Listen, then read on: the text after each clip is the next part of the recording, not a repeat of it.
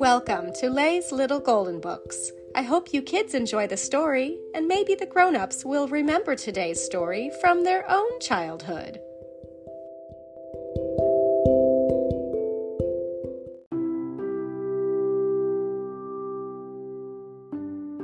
The Lord is my shepherd. The 23rd Psalm. A Little Golden Book. The Psalms are beautiful prayers that people sing. People have offered psalms in prayer since Bible times. A shepherd is a person who tends a flock of sheep. He guides the sheep, makes sure they have plenty to eat and drink, keeps them from harm, and watches over them at all times. People believe that some of the Psalms were written by King David a shepherd who became the leader of all Israel.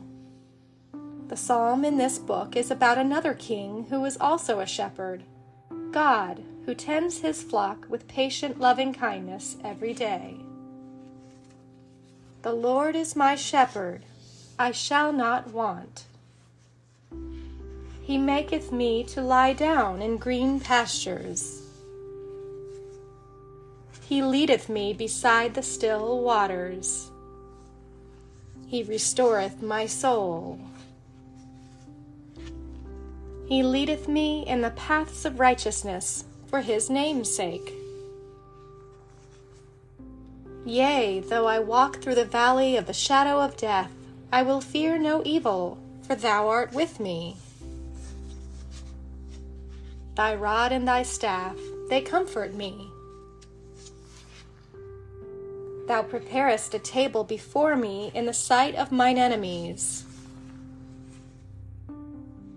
Thou anointest my head with oil, my cup runneth over. Surely goodness and mercy shall follow me all the days of my life, and I shall dwell in the house of the Lord forever. Amen.